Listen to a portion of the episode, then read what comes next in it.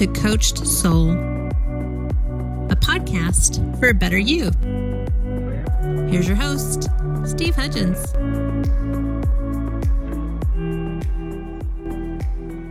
Hey, welcome back to the show. I'm Steve. I'm a licensed professional therapist here in Tulsa, Oklahoma. Today with me is Dave Wynn, who is a minister at the Jenks Church in Jenks, Oklahoma, which is a small town south of Tulsa, Oklahoma. One of the things today I want to bring out or flush out in this uh, podcast is that you're lovable. That it doesn't matter what hypocritical people say about you, that you are lovable. One of the things that him and I tend to um, conversate about is that the church all over, uh, not just his, but anywhere, uh, tends to do a disservice to its people within the church.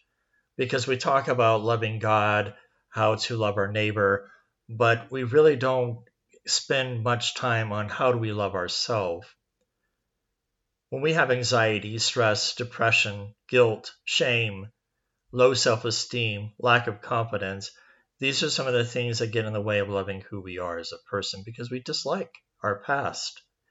And, and today's show is to help you to understand that you are lovable and to look at it from a different perspective. And I hope you can keep an open mind to understand how lovable you are. Dave, thanks for joining me and welcome back to the show. Dave, how, how are we supposed to love God if we don't love ourselves? I mean, we're really good about the Christian faith talking about gotta love God, gotta love our neighbor, gotta love our enemies. I mean, that's a lot of love. But how do we love ourselves?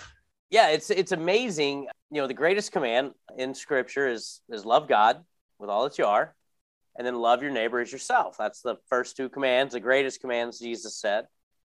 And we we tend to f- focus on the bookends. We love God and we love others. And oftentimes we as Christians are judged on how well we love others or how inconsistently we love others. But we miss the whole point that we can't really love others until we love ourselves. That to love your neighbor as yourself means you have to love yourself. And yet we wrestle with comparison, right? And and comparing our highlight reels to or our our behind the scenes to everybody else's highlight reels, right? And that's an unfair comparison. Uh, we wrestle with guilt we wrestle with shame, the pursuit of perfection, right? We want to be we want to be perfect and yet we're not, we're flawed. And so we develop just this constant sense of self-doubt and we don't even really like ourselves always. Or the opposite of the spectrum, maybe we like ourselves a little too much and we we borderline that narcissism and and things like that. But I think that's a I think that's a human thing we're aware of our imperfections, we're aware of our weaknesses, and so we struggle with, well, I don't even love me. How could God love me? How could anybody else love me? And and we get into this dark place, you know, that leads to depression, that leads to anxiety, that leads to worry, and really becomes a hurdle and a roadblock for us being able to see God and love Him, which is first, and certainly challenges our ability to love others, which is why we often deal with, you know, constant bad relationships and and we go through cycles of addiction or we go through cycles of of trying to fill our needs with one relationship after the other and the more we fail in those areas the less we like ourselves and the less we like ourselves the more we do those behaviors and and it's just this this constant thing and so it is a struggle and and it's a tremendous obstacle to determine am I lovable? A- am I worth that time and that energy? And and of course you are. You know, we, we are. You you should love yourself. You should find ways for self-care and and and honor the good things about yourself. It doesn't mean we don't have things we work on, but there's so much good in everybody that that we can, if we can discover the things we like about ourselves and begin to build and grow and use that. Now, how does that as go even a step further as a Christian, right? And, and again, I've got to understand how much God loves me. Because if God loves me, then I can love myself. But we struggle with that. We struggle to understand. And if we don't have a faith, if we don't have that, we're kind of out on an island. and we're trying to figure this all out by ourselves with no context. That's why I consider myself so blessed because I do have that relationship. I do have an understanding that God loved me enough that he paid a price for me, right? He he sacrificed for me. And if he's willing to do that, well, I should at least like myself. I should at least, you know, pursue uh, doing some good in the world as a response to that love. Time I get people in my office that are struggling. They're hurt. We have couples that come and it's that trauma. It's the childhood hurt that's never been addressed. And we have to get into that childhood hurt and pull it out. I see people begin to heal, but it's that self doubt. So when you have people who are struggling, how do you help them to overcome that past and knowing that the past is the past and we have a new future? Yeah, I mean that's that's the tough one, right? Because as you said, and and from your background of counseling, like we've got to start with the emotional side, right? We have to we have to begin to to find some healing emotionally and and get to a a balanced, safe mental and emotional state to be able to uh, truly grasp and grow spiritually. Right? So all of it works together. You, nothing is nothing is individual. Nothing, not not any of those aspects can function solely on their own. Right? You, you can be a, you can be mentally tough, but if you're emotionally and spiritually just a disaster, your world's going to be a disaster, right? And so it's a combination of I've got to get to where I'm dealing with and healing and finding appropriate coping mechanisms and and appropriate ways to process the emotional side so that I can be open to a spiritual experience. And and then that spiritual experience can help you. It, it actually helps you heal. It helps you grow and all of those things. And so, you know, the the struggle oftentimes for for people is, you know, okay, I've got this hurt, I've got this trauma, I've got these things in my life, and I don't feel safe and I don't feel value and I don't feel right. And so we go through this list that creates the self doubt that you mentioned, and we displace that onto God. Well, if I feel this way about about myself, then God must feel this way too. Whether you believe the Bible or not, right? If you just look at the stories that are recounted, and even the ones that we see historically to be true, none of these people were perfect. All of them had struggles. It was it's a matter of believing that God is good enough and strong enough and and loves us enough that he can use me in spite of my struggles, in spite of my weaknesses. Take this down a little bit. Yeah. Okay. You and I are familiar with biblical characters because we're yeah. faith based. Got it. Yeah. But what do you do with somebody who has been hurt by the church or they feel that Christianity is very judgmental yeah. And they don't want to go. Same concept. So, how do you help them to overcome the feeling that the church is all about judgment? Yeah. So, I always say, well, let's forget about the church and let's just start with Jesus. And so I say, okay, let's let's look at the accounts of Jesus' life. Matthew, Mark, Luke, and John. Right? You don't even have to believe the Bible is true.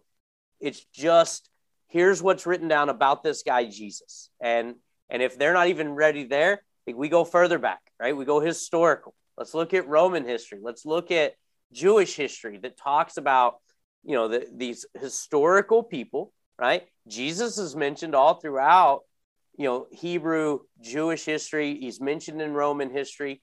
Uh, Peter is another one that I like to reference because, again, he is he shows up time and time again in non-religious history. And so if we need to start there, we do. But if say they're okay with with okay, I do believe there was a guy named Jesus. I would even like to believe and follow Jesus, but the church is terrible and I want nothing to do with the church. I say, okay, let's start with Matthew, Mark, Luke, and John. Let's just let's just see how Jesus lived. Let's just see what how he treated people.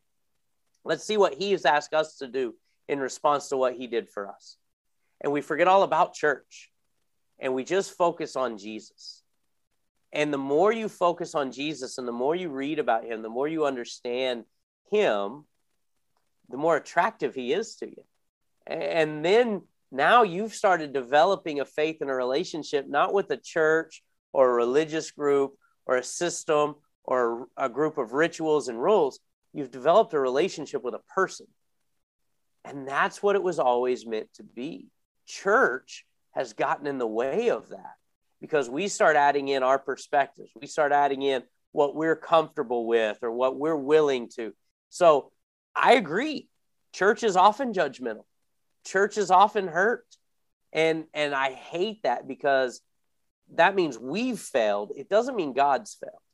Right? Because from the very beginning the idea was a personal relationship with him. Now, the next step that I get a lot is, well, then I can be a Christian and not go to church. You can. You can be married and never go home, but your marriage isn't going to be very successful either, right? It's you can, but we need each other. God designed all this, God established this. Jesus himself said, Hey, I want there to be a gathering. I want there to be a group of people who are meeting and honoring me. And it is hard. Uh, one of my favorite quotes. Uh, Gandhi uh, was asked, you know, about Christianity and and had he read had he read the Bible and things like that. And and I love his response. I'm going to butcher the quote a little bit, so forgive me. But it, in essence, he said, "I love your Jesus. It's your Christians I don't like because they don't look very much like your Jesus." And that's an indictment on on us. And I think for so many people that you talk to, that I talk to, that's their feeling it's not that they're mad about Jesus or don't don't believe in him. It's sometimes the people that claim the name of Jesus or follow him have done so much damage that we've taken our eyes off of him and we've looked at a church or we've looked at a minister or we looked at a relationship that was you know under the canopy of well he's a good christian man or she's a good christian woman. But they didn't behave that way. And so i always say let's forget about all that not not that it didn't happen, not that it, it's not real, but if we're going to start somewhere, let's start with just Jesus. Let's figure out what we want it to be, what He intended it to be, and then let's build from there instead of trying to find Him in the midst of all the chaos that men and women and churches create. So you start with just who's Jesus and what does He look like? What's the purpose of Jesus? I mean, he's just a man and he has an example. So, Dave, I mean, I could just believe in you. Yeah. I can worship just anybody. But what makes it so compelling that we need to follow something that we can't see? Yeah. So, listen, I say all the time, and you've heard me say this um, anybody that can predict their own death, say they're going to come back from the dead three days later, and actually pulls it off, I'm believing that guy. And that's it. That's the one thing that sets Christianity and Jesus apart from every other prophet, every other man or woman that has a great message and tremendous following. That's it. That the resurrection is the core of everything I believe. Um, because without it, Jesus is just a good guy and and he teaches some great things and and again that's why that's where i start because okay you don't want to believe in god that's fine. But can we all agree that if we all behave like jesus behaved it would be a better world? And, and so that's where i begin. Now for me because i do believe that what the bible says is true and jesus is who he said he was and he did all these things that we have recorded that's enough for me. I, I don't have to have all the answers. I just know he did the one thing that no human on the planet and in history has ever done before. Every other great religious leader, every other great movement leader, when they died, they stayed dead. And Jesus didn't. And Roman history says, hey, we don't necessarily say he raised from the dead, but he wasn't in the tomb anymore, right? Jewish history says We're not sure he's the Messiah, but the tomb was empty, right? So, if historically we can all agree that there was something different about him, and that something different was what he did, then that's what I believe. I don't believe in a set of rules, I don't believe in a set of rituals or traditions. I believe in a person that did something for me. And as you know, and as your listeners will admit to, you want to talk about, well, am I valuable? Well, you're only as valuable as what somebody's willing to pay for you, right? Well, Jesus, God, paid with his life. God paid with his one and only son. Jesus paid with his life. That makes me pretty valuable, even on my worst days, even on the days when I get it wrong, even on the days when I don't necessarily want to believe in God. It doesn't change the fact that that's how much he loves me because he was willing to do something for me. And preachers aren't always willing to do something for you, right? Churches aren't always willing to do something for you, but God is. And and that's why that's what sets it apart for me is that I can I can experience God's love by what he's done, not just because somebody told me I should or because I should believe something or here's a set of rules to memorize or no, there was a man and he loved me so much that he lived and died and made it possible for me to be loved not based off of my own merits or my own but because he loves me and because he's good because he's for me because he's with me uh, I can figure the rest out. And if you're just beginning, if you're just trying to figure out if you even want to have faith, just start with that. Hey, wouldn't it be great if we all just lived like Jesus? World would be a better place. Wouldn't it be great if even in my darkest moments, somebody out there was for me and was pulling for me and loved me even when I was really unlovable? I can get on board with that. I was hoping you were saying we can all walk on water. Listen, I don't think I had the uh, courage to walk on water. Uh, I, am out there. There's too many things in the water. you know, it's we look at a world today and inflation is up. People are hurting, uh, can't make it. And so they try to go to churches and say, Hey, I need some help and some churches can some churches can't you know dave when when it comes to this broken world how can we help redefine christianity for those who are hurting and are really out looking for the void they're trying to fill? So we and when i say we i mean christians churches, because I represent obviously a, a, church and a group of people, um, we have plenty of times when we've messed it up. And we have plenty of times when we have not been the presence and the help and the positive force in the world that we should. But there's also a lot of times when we've gotten it right. You know, churches, Christians are responsible for orphanages. Uh, you know, the very first hospitals and right? We're created by people that wanted to help when the when the rest of the world says, "No, they're outcasts. Send them away. Let them go die." Right? It was Christians who who lovingly sacrificed. It was people of faith who who rallied around children that had been discarded and found them homes, right? That's how. That that's how we change the narrative. It's not by getting people to believe what we believe, and it's not by forcing our moral codes or our standards of living on the world around us. How we change the perception, how we help reintroduce God to people that maybe have been hurt or frustrated or have even walked away from faith, it's by how we love. It's by how we love and how we treat others. You don't have to look like me. You don't have to act like me. You don't even have to believe like me. But because I believe, my call, my responsibility my life's purpose is to love you anyway. It is to love you when you're hurting, is to be there when you need, is to help when you're helpless and give you hope when you're hopeless. And and I think if if more churches, if more Christians could take the shift off of being right and change it back to making a difference, uh, we would be a better culture. People would think differently about churches.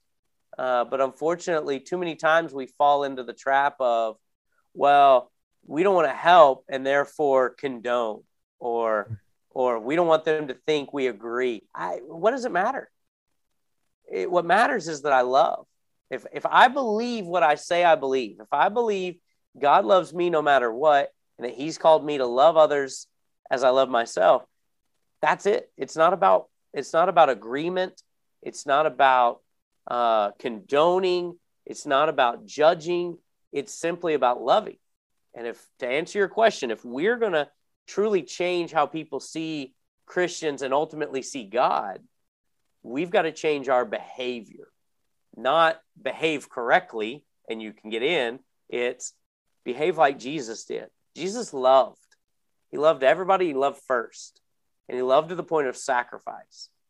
And if I, as a Christian, if I, as a Christ follower, can love the people that I bump into in this world in that way, I've created a better world.